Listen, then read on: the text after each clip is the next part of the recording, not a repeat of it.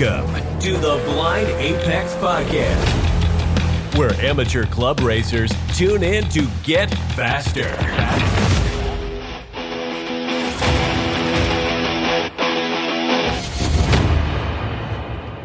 I'm your host, Con Jonturk, and on this episode of the Blind Apex Podcast, we're going to talk about tracking motorcycles. Hunter, you can stop listening now. You don't need to listen to this podcast at all.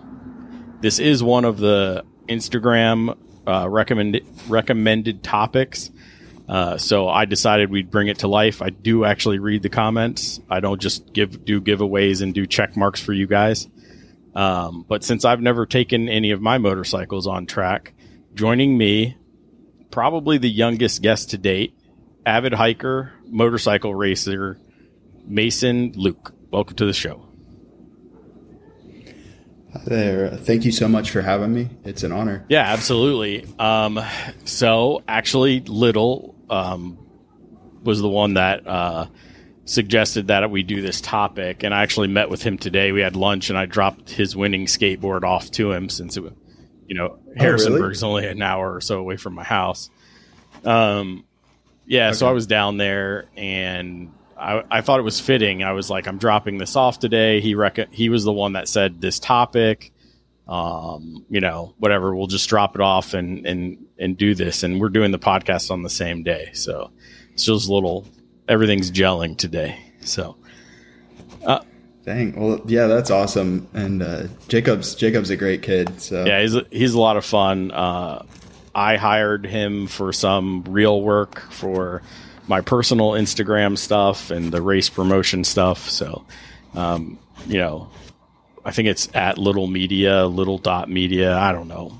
You'll, we'll, I'll put him mm-hmm. somewhere in the notes somewhere, yeah. but, um, he's a good dude. So, and the winner of the skateboard deck. So, um, Mason, let's get into your background a little bit. Um, I've ridden hundreds of thousands of miles of motorcycle on the street, but I've never touched the track.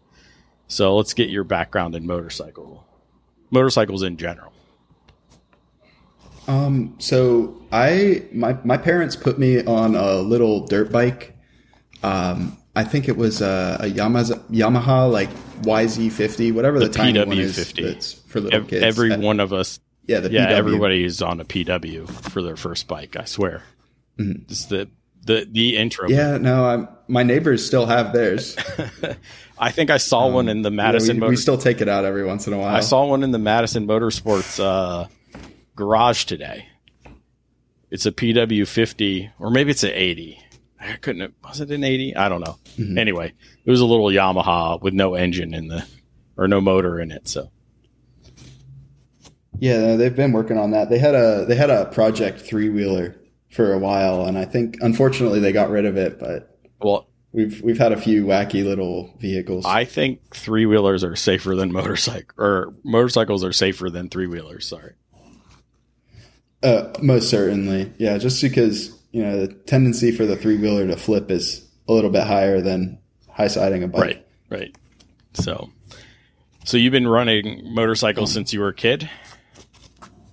Uh, I, I mean, you could say that. I kind of took a hi- hiatus. Um, you know, I, I was on the fifty and then, um, you know, after I outgrew that, I was, uh, upgraded to like a little Honda with, uh, three gears and a uh-huh. clutch.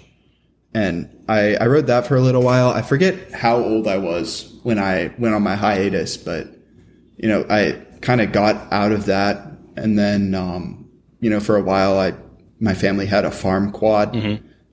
Um, we got one when I was like fourteen. So I think for like eight years between when I was like fourteen and five, I guess, um, I wasn't riding at all. And then I got into quads and then, um, for a while after that, you know, it was just quads.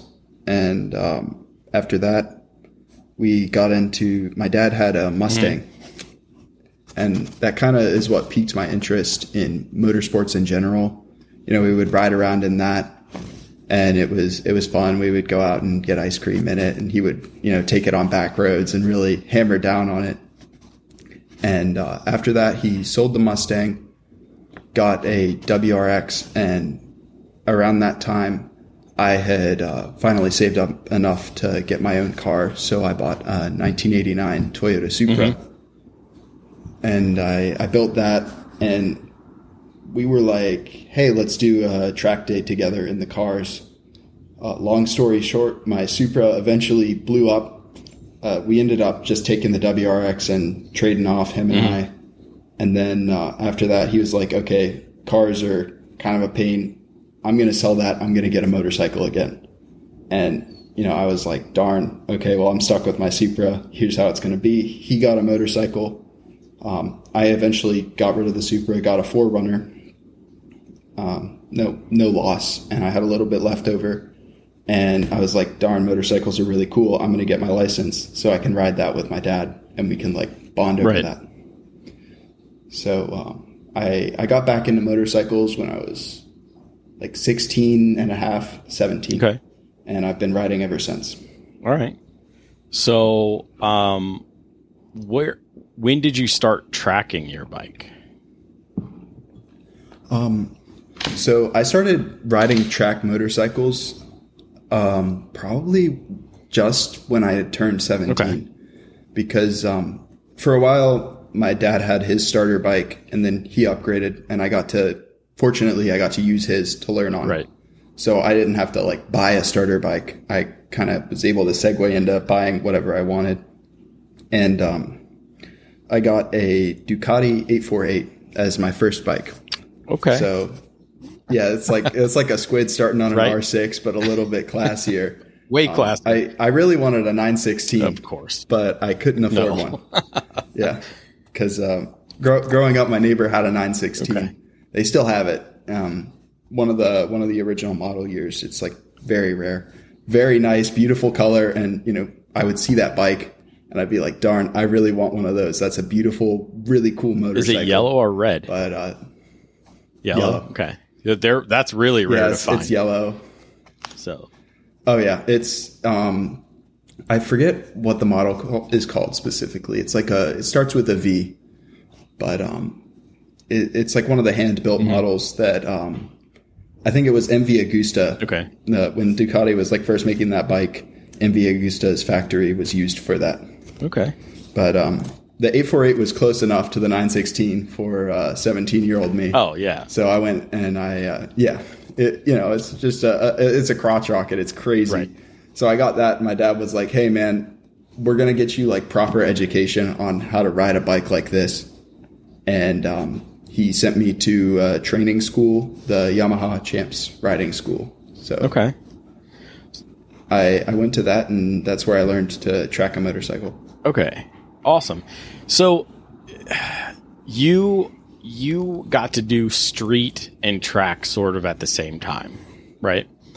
I mean, clo- yes. close to each other. You probably did a little more street driving in the beginning, and then you started going to the track more often and doing these technical schools and things like that. So for an old head like me who has, you know, thousands of miles on the street, um, how, what's, how do I get into riding on track? Cause I'm sure I'm, I know I have really bad street habits. So, um, well, at least it, it at its simplest form, if you wanted to go and ride your bike on a racetrack, mm-hmm. right now, I'm. It, do you have leathers at all? I have um, an upper half, lower half, not a full one piece. It, it's a two-piece it's a two suit piece. That like zips yeah. together. Well, you could throw that on right now uh-huh.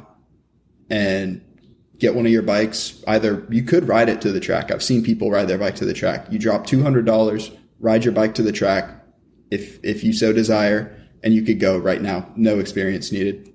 Right, but but okay, so let's compare the two because you talked about going to H P D E. If I did that today, obviously I'm starting in the beginner group. Uh, yes. There's typically uh, I I go to N two track days. They have beginner, intermediate, mm-hmm. advanced. Um, unlike an H P D E, you're not going to have a coach riding with you, like on the bike right. with you. That would be weird. Um, they kind of just float around on track and they have hand signals that they'll describe to you and classroom time in between sessions. Okay. So I I feel like that's pretty similar to the car H P D E I went to, aside from the uh, coach being in the car with you. Yeah. Uh, in the automotive world, we call that lead follow. Um, it sounds like you don't have one instructor per there. So uh, it's not technically a lead follow, but there are some organizations that do it that way, where, you know, the instructor isn't actually in your car. They're just in a car on track. And usually they have flashers on or something, so you know which one's the instructor and which one to follow, kind of thing. Um, but so, okay, I'm, I'm one of, I don't know, a billion people in the world that ha- own a motorcycle. I mean, everybody owns a motorcycle. I knew about tracking. Right. Right, but how did you learn about tracking, and how do how do people get more information about starting to get on track?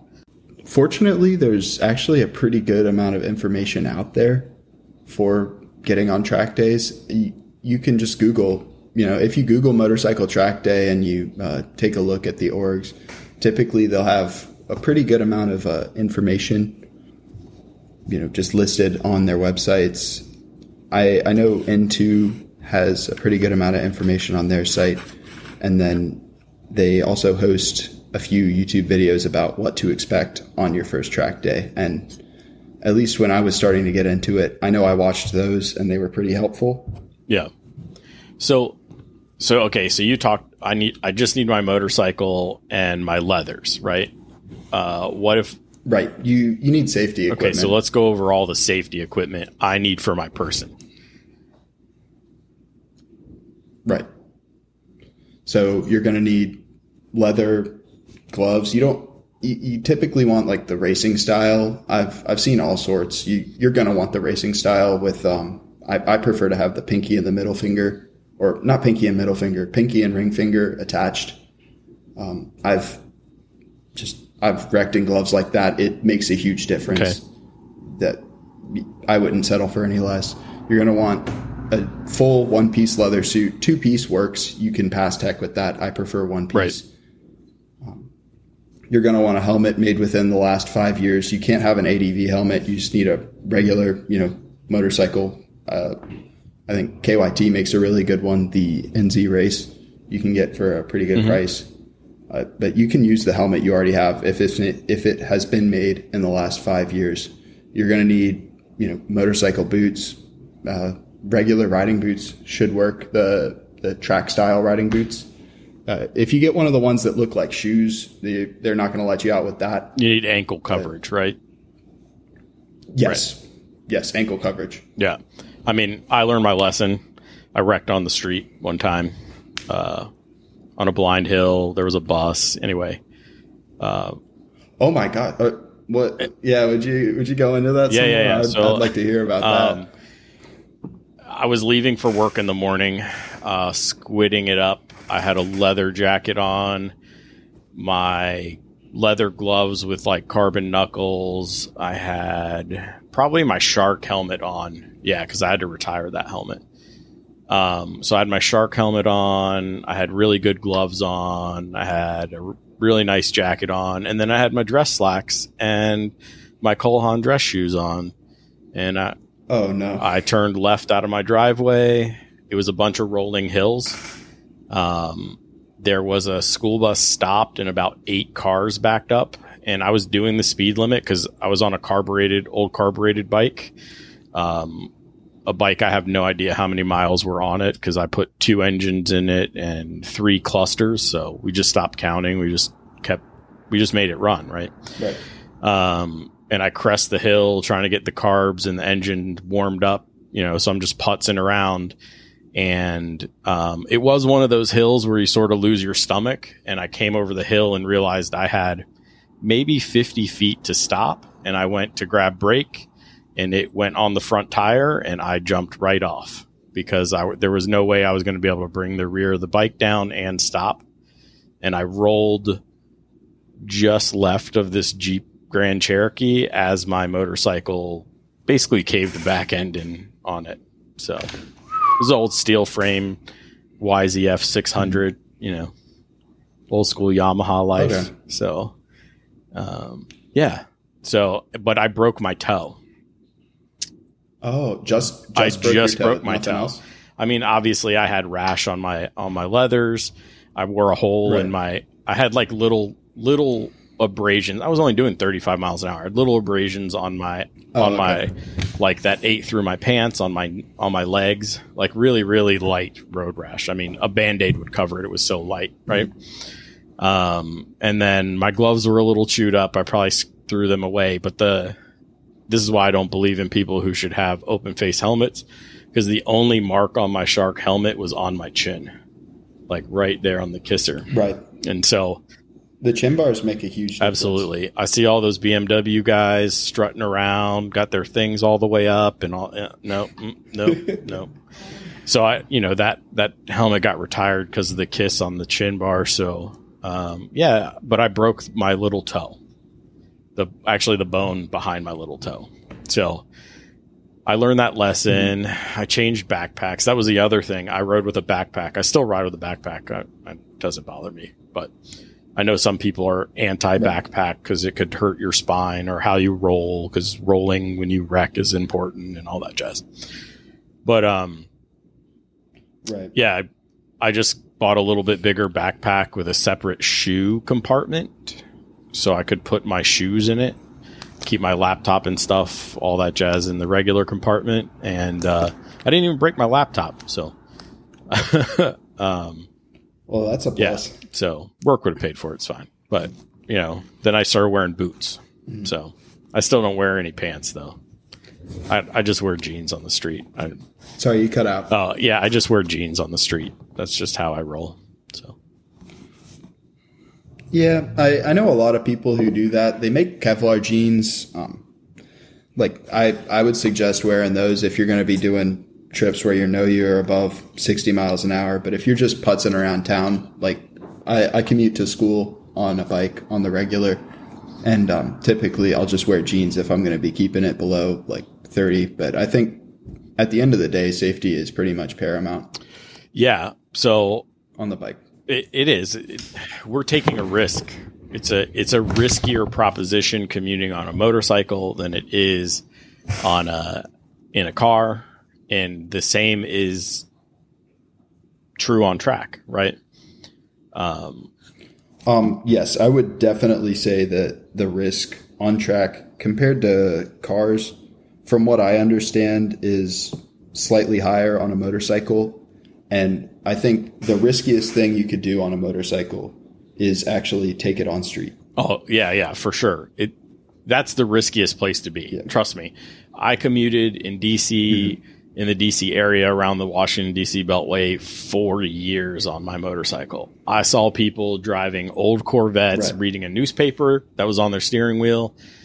Um, oh, my God. I was commuting when the, the Prius first came out, and every Prius driver was not looking ahead. They were looking at the center of their dash and mashing, not mashing, but playing with the pedals to try to get the number on the dash to go higher. They didn't care what was in front of them, what was behind them or around them.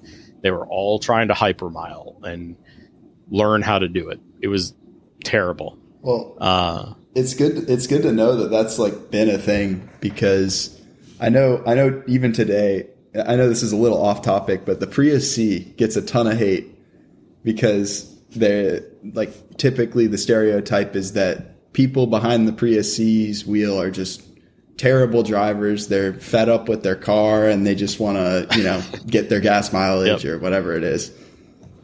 It, I mean, I, I've seen lots, lots and lots of, I've, I was next to somebody, you know, uh, and you know, I, sport bikes on the street, none of us have a stock exhaust, right? We have igna- obnoxious right. stuff, Acropovics, or, you know, my broke self on my F Z R had some eBay, some eBay pipe, you know, it fit, uh, you know, right. I just needed to. My, my Ducati came with Termignonis. See, like it, it I didn't even have right. to do it. So, I mean, they're loud and I'm never in a gear.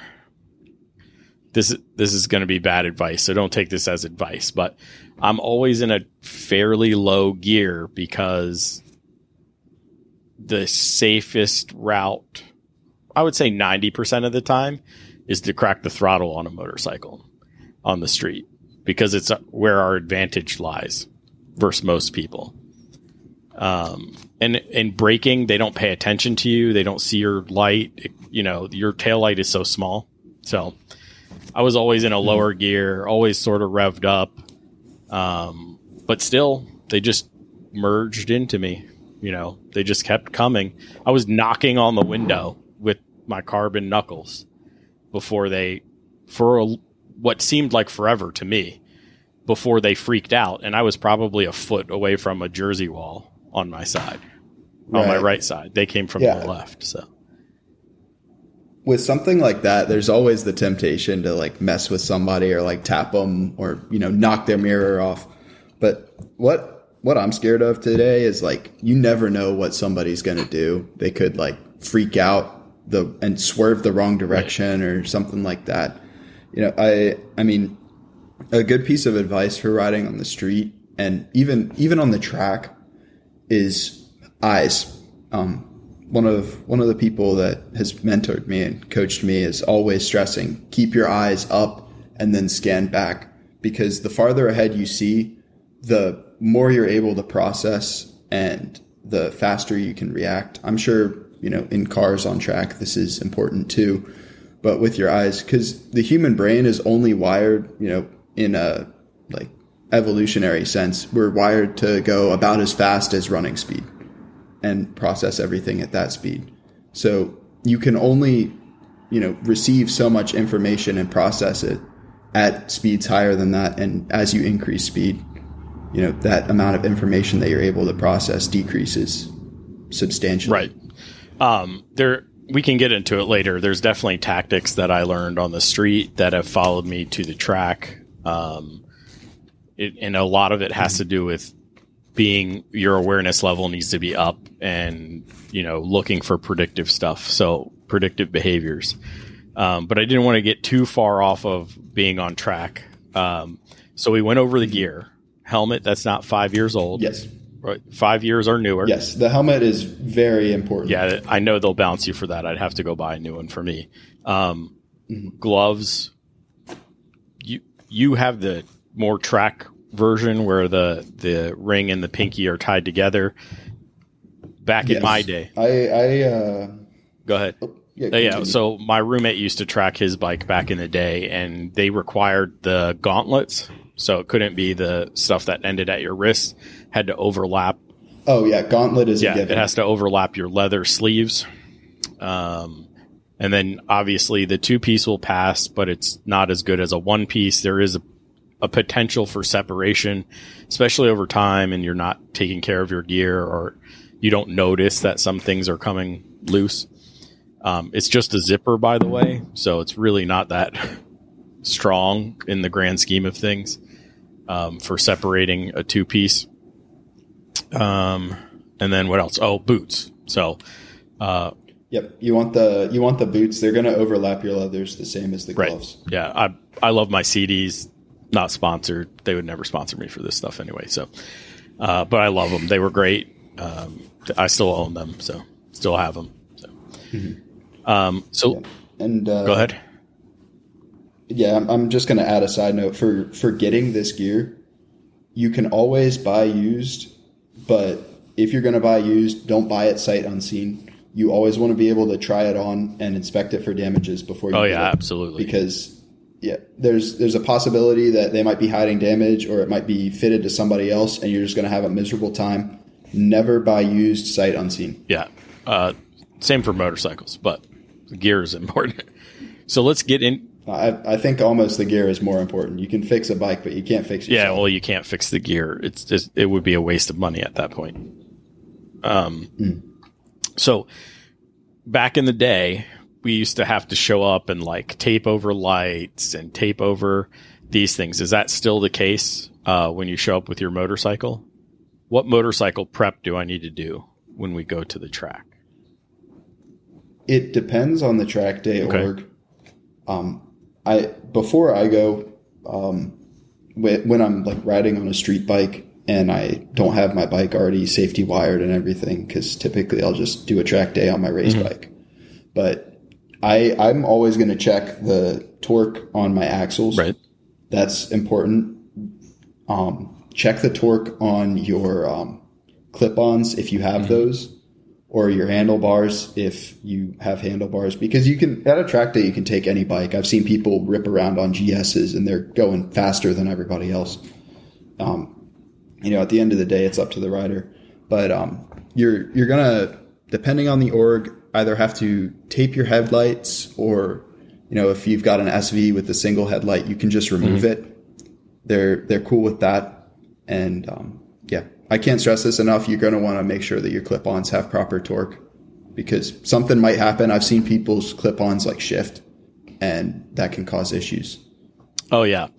Uh, here's another story for you. I hit a deer in my R six one time. Oh my gosh. Uh, leaving the same house in Oakton, about another quarter mile down the road, uh, a deer, two or three deer jumped out in front of me. Um, and I thought I, it jumped from an elevated hill over a fence onto the road, and mm-hmm. it started to get onto the front fairing of my motorcycle, and I reached up in front and shoved it, and I thought I got it off before it broke too much stuff. And uh, I went to grab the throttle, and it was dangling. Yeah. That's like worst case yep. scenario, because your brake is attached to that as yep. well. Like then at that point, you're going to be using your rear brake, which just isn't as good as the front. Uh, no, I I basically like finagled enough oomph to get up, did a U-turn with one hand, went home. Um, mm-hmm. I lived on a gravel driveway with a gravel drive going into the garage. So you mm-hmm. drag a lot of rear brake there anyway, so that part was pretty easy. But yeah, um, when your clip-on right. breaks, life gets really complicated. So, of course, um, yeah. But that's that's essentially a nut and bolt check for a car, right? There, what other are there? Mm-hmm. Any other? You talked about safety wire. If I go, you know, next weekend, will I have to safety wire anything on my motorcycle for beginner group? No, no. I would suggest I would suggest safety wiring like all your oil drain bolt and your oil fill, and like, you know, maybe the filler cap on your radiator and your uh, water pump drain. Mm-hmm. But you're not you're not required to. Okay. I, I would just suggest those things, because if something were to go wrong, you know, it's a lot easier for everybody else if you're not leaking oil on the track. Oh yeah, it, to include yourself. Mm-hmm. So uh, right. your rear tire is the first one to catch whatever's coming off that engine. So, but okay. So say I'm, I want to do this and I want to start racing. How do I start racing with motorcycles? Uh, that's a bit more challenging than doing a track day. Okay. Uh, you're definitely, you're going to need to get a license through one of the racing orgs. Um, at least for the East Coast, I know you can get in through C C S or Wera, mm-hmm. and um, both of them have their own ways of getting licenses. I know for C C S license, um, I I don't have one for C C S yet. I'm I'm getting one this year, but uh, a buddy of mine did it. They just went to a race school for a day, and um, they learned some typical like on track practices. Right. Um, There was more coaching involved than a track day. And then they end the day with a mock race. Yep.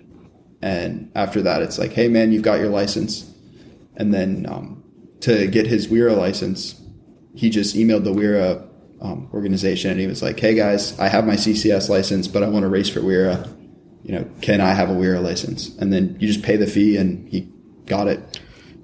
Yeah, there's a reciprocity between some of the organizations. So.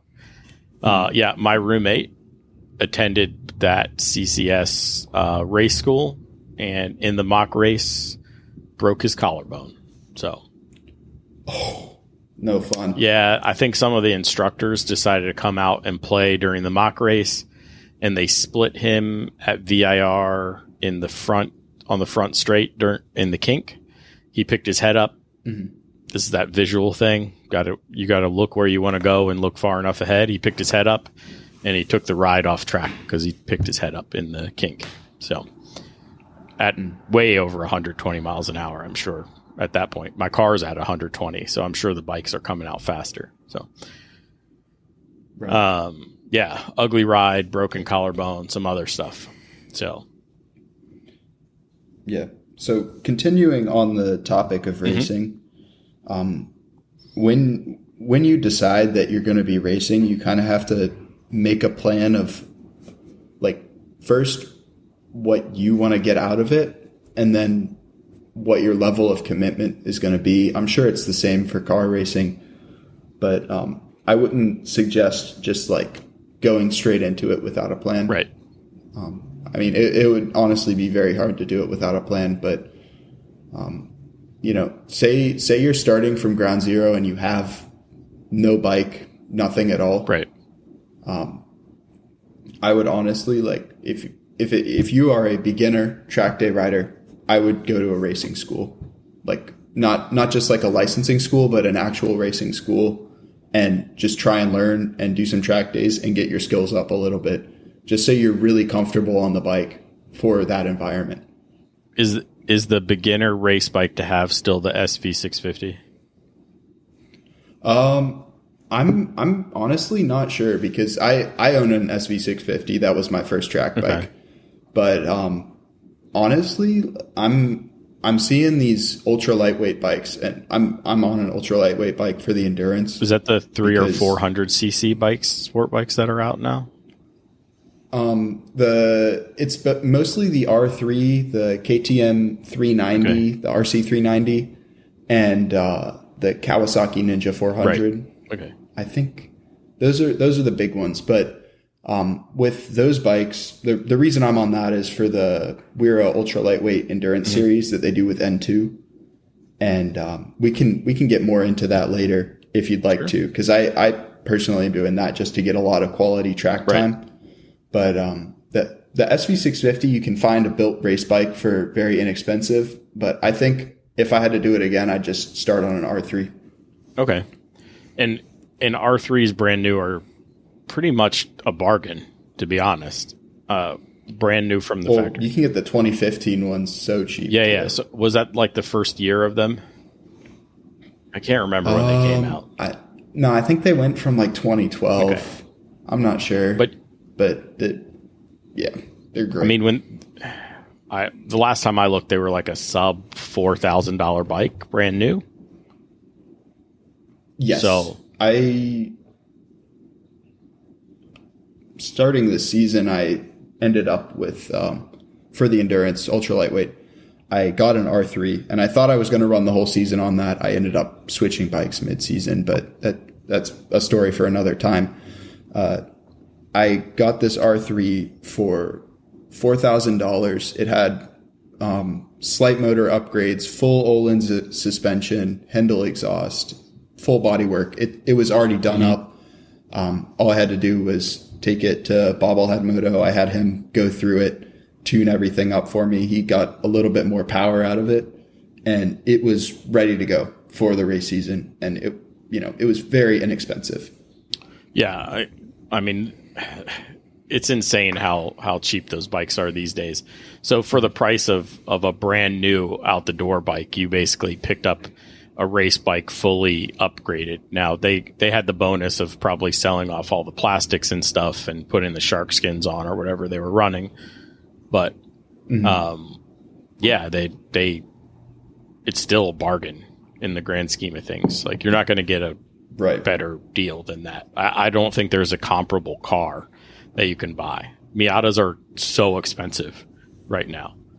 Yeah, Miatas Miatas are crazy right now. I mean, you could I'm I'm thinking you could maybe find, if you know the right people, a Honda Fit. But oh, you're still going to have to do a lot of work to that to get it track ready. Yeah, I, you're going to have to know somebody, to be honest. I mean, uh, we own a Honda Fit. It's it's not for the track, obviously. It's a super commuter. That's what they were built for in the first place. Mm-hmm. But I mean, you're you're talking about five grand probably for a good, even a high mileage, but a good, clean, not so jacked up looking one. And then you need fifteen hundred minimum in the suspension, probably two thousand. Mm-hmm. So now we're at seven, you know. Um, and then if you get serious and you want to try to eke all the little power you can get out of a one point five liter and, you know, maybe some safety equipment, it, the bill just gets higher and higher and higher. So, right. I mean, once you throw in tires and transportation costs for that, you you know, for like, say, three races, um, if I'm doing the math right in the in my head, I mean, that ends up becoming about the same price as my entire season last season. Okay. All right. Do we want to get into that? Because I, I want to know. I, I'm I'm intrigued because in a sort of back and forth, you know, prior to this and on Instagram, you said that bikes were cheaper. I think that they are cheaper. I, I don't know if they're cheaper once you add everything up. Um, but at least for me and what I'm capable of affording, they are less expensive. Okay. At least outright. Um, with the four hundred, I did the whole season on eight sets of tires. Okay. And that was like reusing tires from track days and everything else. Actually, I, I'm going to say ten. I, I didn't really keep count, but I have them all in my room at home. I could go and count later if you want me to. No, you're good. I mean, eight eight sets, I mean, that's only sixteen tires. I'm sure, I don't know what they're costing these days, and it's not the same size as what I was running or what I have for my six hundred cc bikes. So the price might be a little off. But when my roommate was racing, we owned a tire changer because he would... I mean, he was on a six hundred, um, but we would change tires Saturday night so he could go back on Sunday because he would burn down a set on in one day. So I I don't okay. know if that's still true um, or that's true for you guys, but um, he definitely was. Well, it depends on what bike you're on because the more powerful your bike, the quicker you're going to burn through tires. Okay. um, with a... With a four hundred on a set of tires, I'm probably going to get three to four track days out of that one set of tires. And then I'll do an endurance race on a fresh set of tires. And then I'm still good for like probably one or two track days, depending on the track conditions at the endurance race and how much tire wear I incur. Oh, okay. That's not bad. That seems pretty cheap. No, it's... It's awesome on tires. I mean, the, the S V six fifty is easy on tires too, but the four hundred is great and it's so light and nimble. And, um, at least on the Ninja, that the engine is hopped up a little bit. I mean, I'm keeping up with stock S V six fifties in the straight up to a point. Okay. Yeah. I mean, so that's good. It's, it's hard to compare, right? Because you're comparing an ultralight mm-hmm. motorcycle to whatever kind of car we want to compare it to, you know. Um, right. What are your track days normally costing you? Sorry, can you can you repeat the question? Yeah, yeah, yeah that's fine. Um, how much does it cost for a track day? Um, track day entry, uh, the cheapest I've seen is one eighty. Uh, it's typically like one eighty to two twenty-five. Um, if I'm not buying tires, then of course I'm not going to account for that. Right. And then on a typical track day, Um, I'll have a five gallon jug of fuel, uh, super, and depending on the track, I'll go through, you know, two thirds to the whole thing. So you fill up your tank and then you bring an extra five. Yes. Okay. Uh, I'll bring an extra five more, more if it's going to be like a longer track. Okay. Um, you know, fuel consumption isn't crazy on the bikes. Um, when on a typical track day, with the way the sessions are broken down, you're getting about two hours of track time. Okay. And and that's just the normal day, not the enduro, right? Uh, no, that's that's just a normal, you know, twenty minute sessions track day. Okay. And then did you, do you know what your tires sets are costing you? Um, so I, I have an expense sheet that I made that's kind of an estimate. Okay. And for a tire set, Here, wait. I'm I'm actually just going to Google the cost of slicks right now because it, it fluctuates. I have it down as three fifty, but I'm not sure if that's accurate. Um, so I can give you a proper number right now. Okay. So the K R four fifty-one, um, this isn't the size that I'm using, but um, it's it's comparable. The K R four fifty-one, which is like their current slick, you can get new from Dunlop for, I think, one sixty to... No, that can't be right. It's got to be a one sixty for the front, maybe? Yeah. Uh, on their site, it says from one forty-five, and this is the uh, Dunlop Racing site. Okay. That's still cheaper. I, I couldn't get one tire for one forty-five. So yeah, the okay. So if you're on a bigger bike, it's going to cost you more in terms of tires. Okay. So I just I just set it out. three fifty is correct for a set. Okay. I mean, that's not too bad. You're paying, say, two twenty-five, and then what's five gallons of premium these days? twenty, twenty-five bucks maybe, plus what's in your tank. You got to count food into that too. Oh yeah. We, I mean, we could get into all that, but we're, we're all eating, you know, we're eating, you're eating. I was just trying to, I consume five gallons in half a day, like easily, you know, uh, I, I okay. start with a full tank of gas and then start throwing five gallons at it all the time. So, and mm-hmm. three fifty, I don't know, three fifty, I just bought tires, so I should know this. Yeah, three fifty is about a tire and a half for me, but I need four and you need two. So there's, and your right. track day entry fee is significantly cheaper. Uh, I mean, it's definitely like a lot more freestyle for the track day as well. Oh, the, how the track I days think. are set up. I, I, I would say, yeah, there's, there's a bit less structure. Mm-hmm. Which is a good thing and a bad okay. thing. Um, at least from my H P D E experience, it was it was very structured and very strict. But at a motorcycle track day, you kind of you show up there, they brief you, you know, and then you go out on track with these coaches. But you know, a novice rider can show up and it's their first track day, and unless they really go out and seek that help and they're eager to learn, mm. they're kind of going to be learning it themselves. Yeah. Um, it, there's a lot of track days that are kind of like that too. Once they sign you off solo, you have to look for yourself. So, uh, mm. they get you, they, they basically teach you how to get around the track. And then once you say, well, once you prove you can consistently get around the track, um, the same way, they're going to kind of let you go. And then you have to figure out a lot of stuff. So networking is big.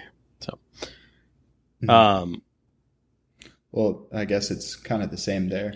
A, a little bit. I, they they do hold your hand a lot um, when you're in the beginner group. But like you said, you can't. You're not riding two up. I'm not riding two up with a beginner. That's for sure. Right? Like nobody. Right. No, I'm I'm not going to ride two up with a yeah, beginner. Yeah, the passenger seat's dangerous enough. In, in some respects, when you're talking about being an instructor for H P D E, so I'm not definitely not sitting on the back. So, right. Um, so let's talk a little bit about this bike versus car on track. Okay. Um, obviously, they would never be on the track at the same time, but from your unless you're in Germany. Yeah. They, the, I know they do that at the Yeah, they do that at the Nuremberg Ring. And I get really cringy when I see the videos and the bikes like go flying by. I'm like, oh, man. Because I see a lot. I'm okay.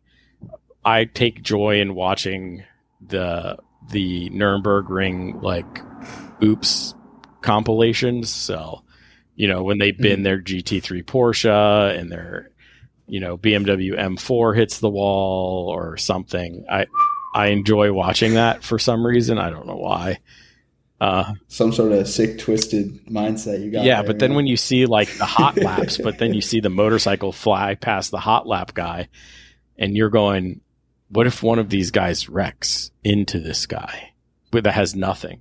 I mean, you have something. You have your helmet and your leathers and your gloves and your boots, right? But that's not a lot. And an airbag. Oh. The airbag is important. Oh, too. Let's talk about this airbag thing, because I. The airbag. Do you have an airbag? Do you race with an airbag? Always. Okay. Um, I, I should have mentioned it earlier, but we didn't we didn't really get into okay. it because, I mean, at the, the bare minimum, you're going to have your leathers and gloves. That's what you uh-huh. need.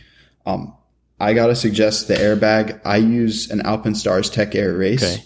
because it's what I've had for the past three years, and it's it's been great. I've serviced it, kept it up, and um, I think it has kept me out of the hospital quite well. Um, I know Bison has an integrated Helite vest into uh, their suits okay. now, and um, they they've tested that. It does a similar thing.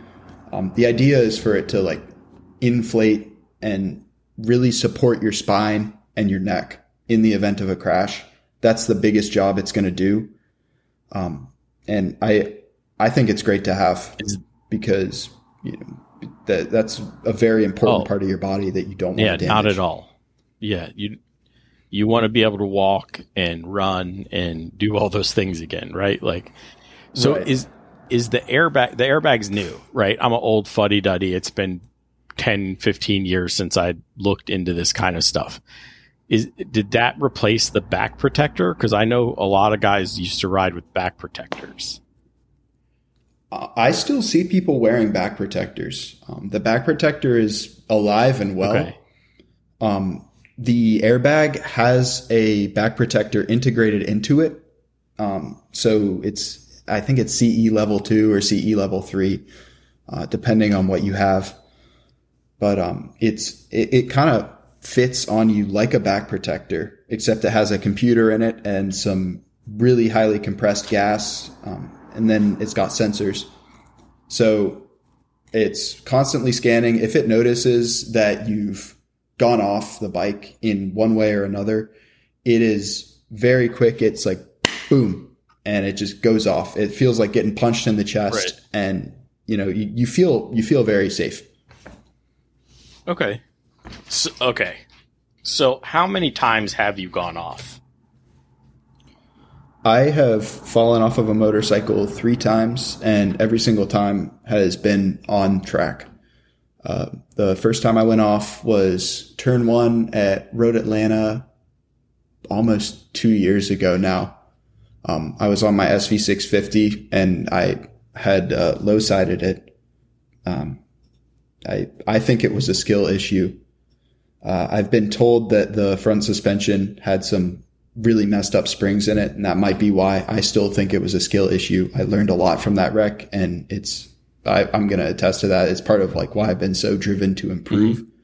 But um, the airbag went off. I hit the gravel, flipped like three times, and I just I got up and I was able to be like really pissed off. I'm like, damn, I just ruined my bike, and you know there goes the rest of my day and the next day too. Yeah, I mean when you. When you can get up and be angry that your bike is messed up, it, that's that's a good way to, to mm-hmm. be. You, at least you're not being flown out and stuff. So, right. Um, okay. Yeah. That, um, so you've you've been off two other times. Uh, yes. The I'm I'm gonna save the best one for last. Uh, okay. Because that that one's actually on video. If you. Uh, It, it I, I didn't get it on video. It's like it's it's all cinematic and stuff because um, N two and Wera were doing like videos for their races and they captured that.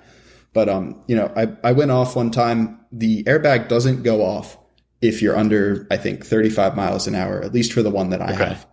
So you know, turn one summit point. I'm going in. I'm qualifying for an endurance race. They do it the day before now, fortunately, instead of the morning before. And I, I'm really cooking into turn one, and I was just focusing on my braking, and I forgot that there were braking bumps closer to like the inside, right on the line. I hit the braking bumps, and the front had bottomed out because of how hard I was braking, and the bike just popped up and like slid out from under me, and the airbag doesn't go off at that speed. So I was able to get the bike back up, fix it, and get it going. And I placed eighth the next day in the race, which was fantastic. Um, the, the airbag didn't go off, so I was able to like continue using it. Didn't spend that money. Good. Awesome. You going to tell the best for last, or we're going to save that for later? Yeah. Uh, yeah, I, I think we can, I, it might, it might lead into another topic, so I'm not sure. Okay. So you just said something um, that I wanted to talk about. Okay. Because, okay. um, the difference between the car and the bike on track, the car wouldn't care about those brake bumps, right? Let's, Not Let's keep using Summit Point because I'm I know Summit Point very well. That's my home track. I know it well. Okay. Too, so let's so so you were turn one on the outside, um, or inside? I was turn one crossing over. Um, I at Summit Point, I'm braking in between the three board and the two board on the four hundred. Okay. And, um, I'm like, I trail brake for a little bit. And then as soon as I get off my maximum brake pressure right there, I'm kind of starting to add some input and like lean the bike in. Okay. So I'd say I was almost to the curbing where I apexed there. Okay. So, um, I'm trying to think of other places that'll be completely different, right? Uh, from, did you do any H P D Es at Summit Point? Um, I have not done one on Summit Point, Maine. I've done one on Summit Point, Shenandoah. So oh, okay. Good.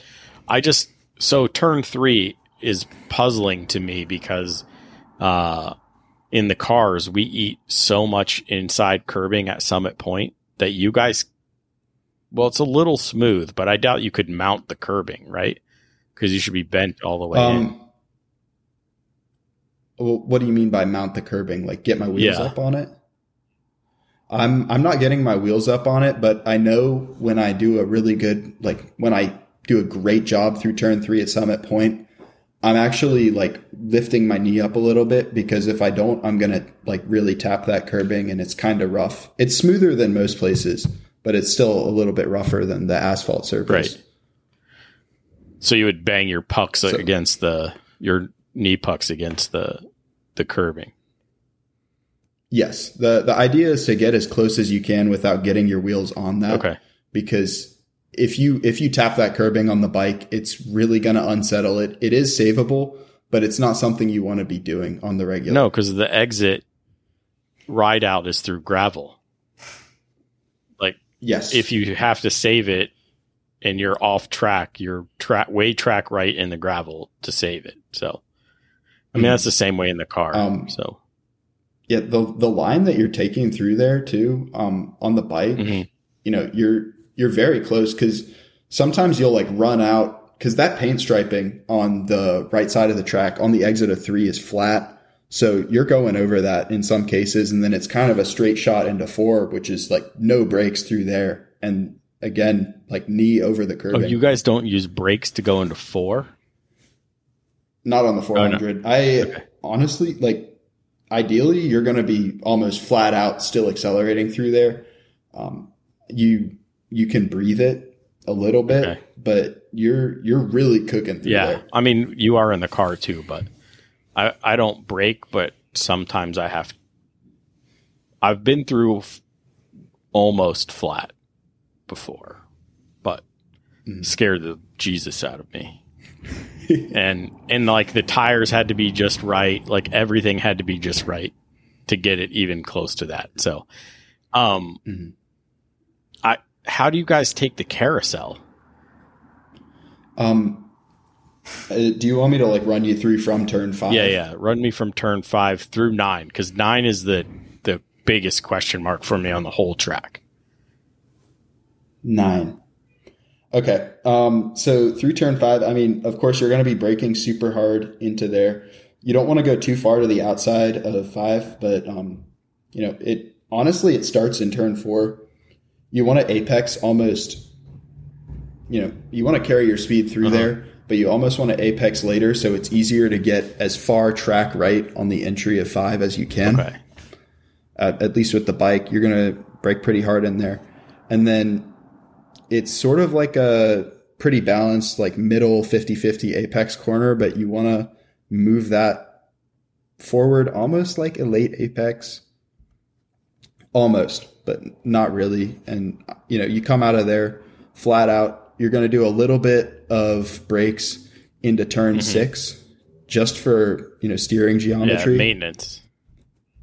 Mm-hmm. And then from the apex of six out, you're going to be on the side of the tire, accelerating and just really managing your throttle to get through there. And, you know, if you do it right, your knee's going to be down the whole way okay. on the four hundred. And then, you know, once you're lined up right for um, seven and eight and then nine, you you just hammer down, you know, maybe breathe it for transitions on like, It's it's really quick through do you, there. Do you breathe? A lot of bar pressure. Do you breathe to get from six to seven, or is it one big arc for you? Um, I'm, I'm like thinking about it in my head. Uh, so steering input in the car, we leave it alone, but I usually have to breathe off or shift for seven, and that helps me rotate the car to set me up for eight. And in turn eight, I'm all over the curbs in turn eight on the inside. So I'm sure you're not there either. Yeah, no, I, I mean, you kind of want to get your knee over the curb there. Uh, you kind of get through seven, early apex on seven, and then you shift in the middle between seven and eight. It's still flat out. Bar pressure, just try and get as close to that curbing as possible. You go about mid-track on the bike. And then, I mean, from there, turn nine is also flat out. You just need to get the bike leaned over in time. And it'll really throw you out wide, but you'll make it through turn nine. Yeah, but do you guys hit the there. dip in turn nine? The dip. There's a divot. The the little bit of the little bit like near the yeah. apex. Oh, uh, I honestly, like, I don't think I noticed it too much. Okay. Um, I, I wouldn't say it. It's a serious, like, effect thing. I haven't put much mind to it. So. Okay. I, to me. I'm, I'm sorry. I, I know that that's probably not what you wanted to hear. But yeah, I mean, whatever. If you don't, I, you know, if you don't pay attention to it, you don't pay attention to it. To me, I just think on the bike, the way I know it can upset the rear wheel drive cars. Um, and it could just be how your bike is set up that it's, it's just soaking it up and you don't really notice. um, yeah, I mean, I, it just seems like it would be a bad place to be on a bike, but if you're not noticing it, then maybe it's not that bad, but no, I think the, the main takeaway that I'm hearing is like the, the entry is a little different for things, and you guys don't use curbing. So where we would, we don't, we don't come all the way to the right or as far right as we can for turn five. We sort of cheat halfway through the track and then cut in. Um, mm-hmm. and, and really turn five defines how well your car's set up, because um, if it's not turning well there, you're going to, You you fight the car to get through six and seven. Um, right. It just I, I just the perspective of of how to take a track on the bike versus on the car seems uh, very. It seems very different, from, but from what you're explaining to me, like because of the way the pitch and yaw of a bike, it's a little bit different on entry, and you guys don't use curbing, but that's about it. It seems like. I mean, at the end of the day, we're all trying to do the same thing. Is it's just, you know, take the best line through and maximize the traction that you have and, you know, get close to that limit. Yeah, I just it just seems yeah. I just thought the bikes yeah, would I mean, be you can, taking very different entries, but I think because of the way they you can manipulate them, maybe not. It's kind of similar. I mean, think of think of the lean on a bike like the steering of a car. Right. Yeah. Um, the I mean, a big difference between the bike and the car is you can't really understeer. You know, if that happens, the bike's going to hit the ground. Right, right. I mean, you can you can push the front a little bit. Like the the pros, like Blake Davis, you'll see like the front is almost pushing on the bike as they accelerate out of some corners. But that takes so much finesse and skill. You've got to be like on another level to do that. I mean, that's why they're professionals, right? So, right. Um, okay. Yeah. I just thought maybe that would be, maybe things will translate better. So, uh, let's talk about that. Let's talk about what you think on a motorcycle translates, whether it's street or on the track, translates to being on track, uh, in a car. I think the biggest translator is trail braking. Okay. Definitely trail braking, because I I don't know a whole lot about the suspension geometry on cars. I'm not going to pretend that I do. Um, but at least on a motorcycle, when you're trail braking, you know, you're going to hit the uh, big brake pressure, and then you're going to let off to basically get the front forks to this sweet spot of about one hundred millimeters on most bikes, where the bike is going to just really settle in and turn the best that it possibly can. You know, it shortens your wheelbase a little bit, and, you know, it just feels awesome. So learning to trail brake properly on a bike is just so important to getting through corners properly. It's the safest way to do it. It works the tires the best way. Um, and then that translates into cars very well. Yeah, and it happens to be what I suck at. So maybe I need to dust off a bike and start going to track days. we we do have a track bike sitting in the garage collecting dust for no reason. So, oh really? What is it's it? It's a two thousand Yamaha R six.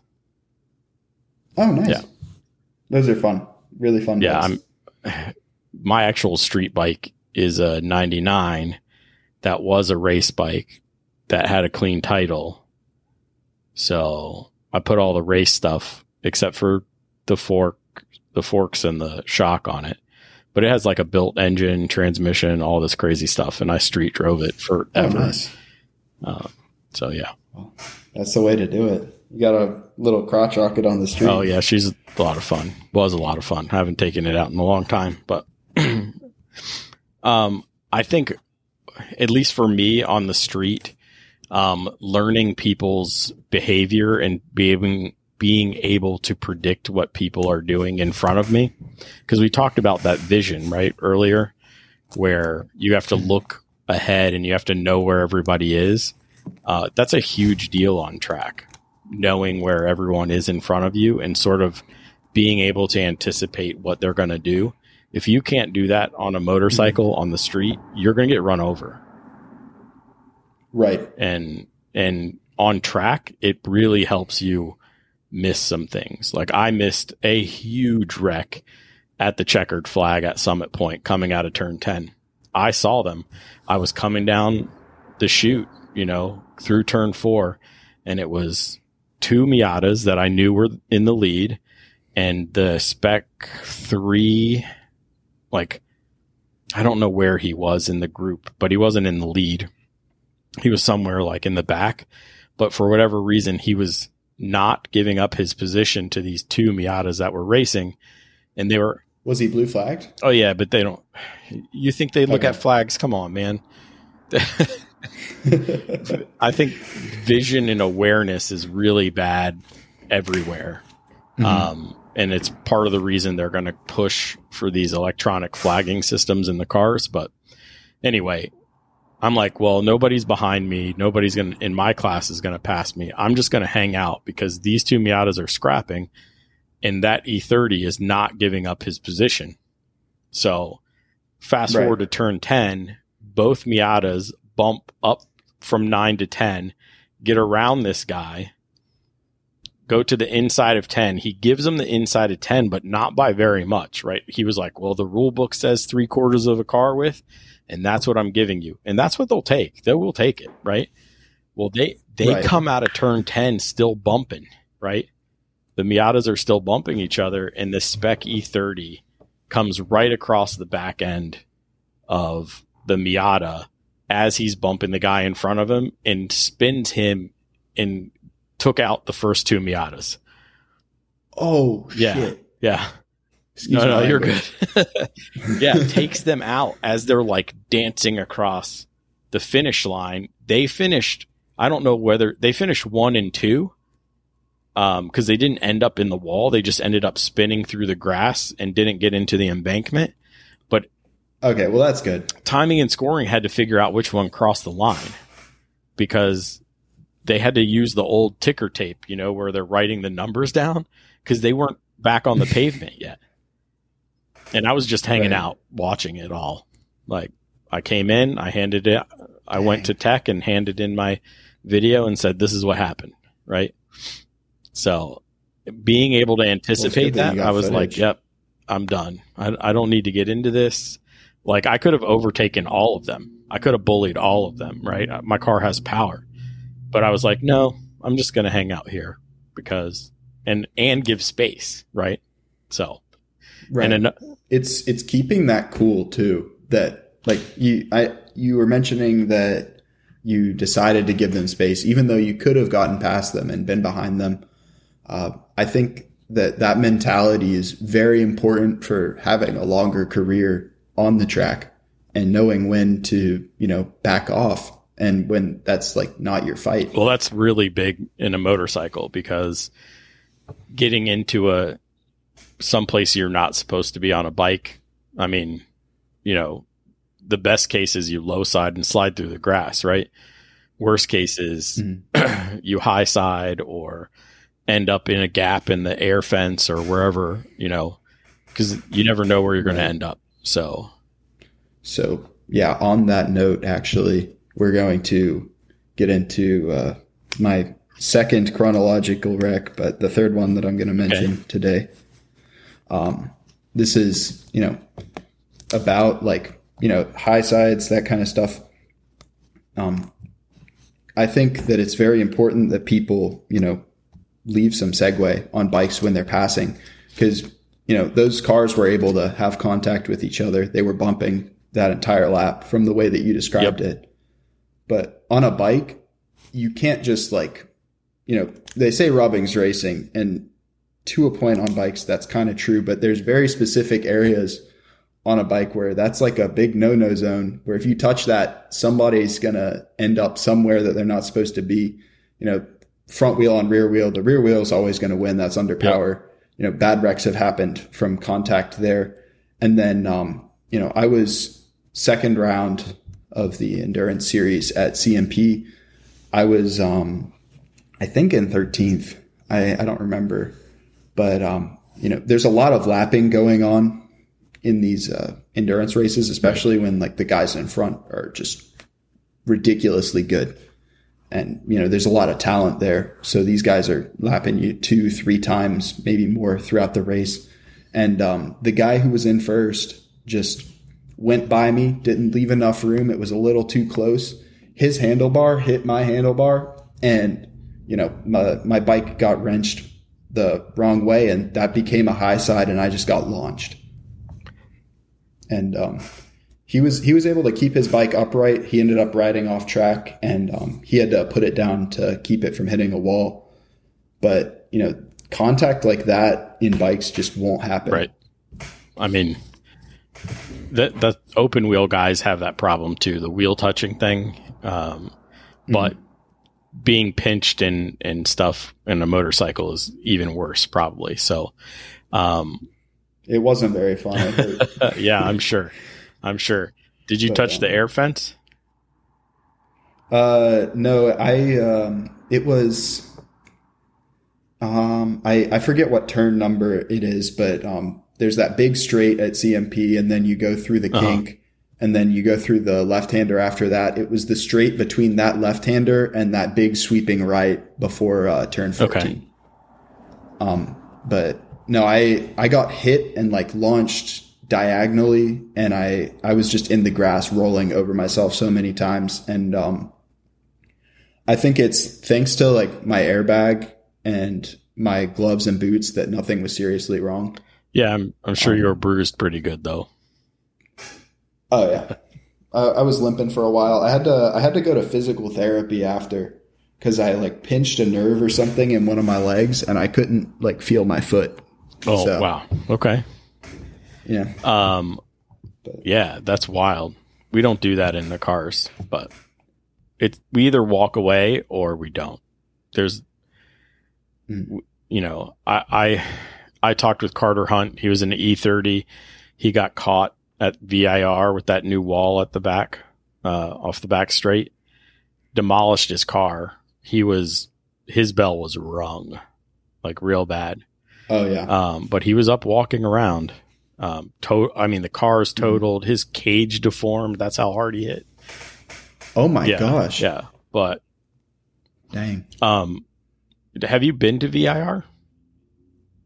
Um, I have been to V I R twice. I've been to V I R twice. Once I um, was visiting because we when they used to host the Moto America races mm-hmm. there, I would go with my uh, neighbor and my family, and um, we would all like go and watch the race. And then the second time I was there, we all went down, and I actually um, was fortunate enough to work pits there for Michael Haynau in uh, when he was running Twin Series for Moto America. So that was just a fantastic experience and I got to learn so much. But you haven't raced it yet.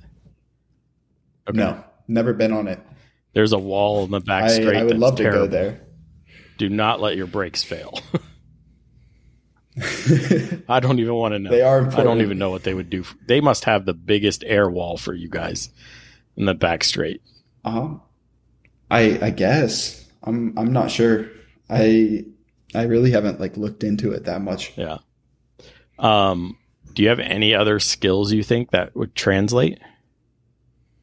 Um, I mean the, the eyes, uh, we had mentioned that earlier, but using your eyes like to where you want to mm-hmm. go. But, um, I think the biggest difference between a motorcycle and a car is that you yourself are like a counterweight on that bike. And I, I don't know of any car that like is readily available for everybody that like they could just have a counterweight that counterbalances for that. You know, you're so involved in the movement of the vehicle that like that's the biggest difference. I know the karting guys like to throw their weight around in the, in karts, but there's no way you can do mm-hmm. it in a in a race car. So no. Yeah, I think the the eyes maybe maybe throttle control, but that's still like in your hand. I think I think the brakes and the eyes are the biggest like translators. Okay, awesome. Um, you said you had some other stuff. Um, do you have anything that we missed that we should cover? Let me. Uh, I I have so much. um, I mean, like it, it's not enough that we could cover it in in one episode. Uh, now I think. I think we're we're pretty good. Okay. Yeah, I mean, thank you, thank you so much for having this conversation with me, man. I, I really appreciate yeah, it. Yeah, no problem. You know, I, I had fun talking. Awesome. Um, I know you had a you mentioned a project at school that you're doing related to motorcycles. Um, would you like to explain that a little bit before we close up? Uh, yeah. So through the uh, Center for Entrepreneurship at the school, I I'm kind of like trying to work on a project.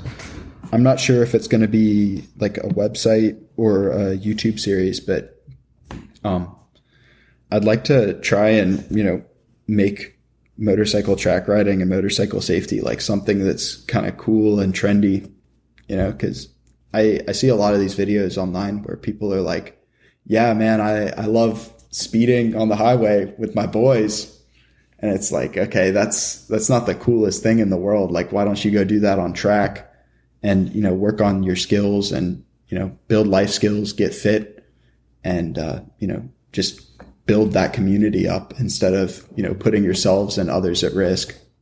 Yeah, I think that's admirable, especially for your age, because when I was your age, I was still one of those people goofing off a lot, um, mm-hmm. even on my bike, even into adulthood. It's easy to do because the power to weight of a motorcycle is ridiculous. Uh, even the slower stuff. So the temptation right. is always there. But I mean, if if you're riding around on a sport bike, of course you're going to, you know, wick it open every once in a while and enjoy the handling capabilities of the bike. And I think that's perfectly fine. But the the trends nowadays are like, oh, it's, you know, it's cool to lane split at one hundred miles an hour, that kind of stuff. That's that's different from getting a little happy on the back roads. Right, right. Yeah, that... Well, I can't say. We used to do these things called hooligan rides, and yeah, so life was a little crazy back then, but I'm older and wiser, and I think it's better to focus in a place where you can learn skills in a safer environment. Uh, I've, I've been that way with a car for a long time, but for whatever reason, I've been so stubborn with a motorcycle. So anyway, I mean, it's, it's just the way things are. It is. It's yeah. I mean, you can't own something that can outrun most supercars and then not give it a whack every now and then. So, oh yeah. And that's, that's perfectly reasonable. Well, we say that, but it's not advice until, right? it until it isn't. And so that's the problem. So. Anyway, I think that's going to be an awesome, admirable project. If you need any help, publicity, whatever, I say we make Little do some videos for you. And um, I'll help any way I can. Oh, well, I, I really appreciate it. And uh, thank you so much. I mean, this has been a great experience, and I'll be sure to reach yeah, out. Yeah, man. Until next time, keep working on yourself. Keep working on the car. And let's get faster.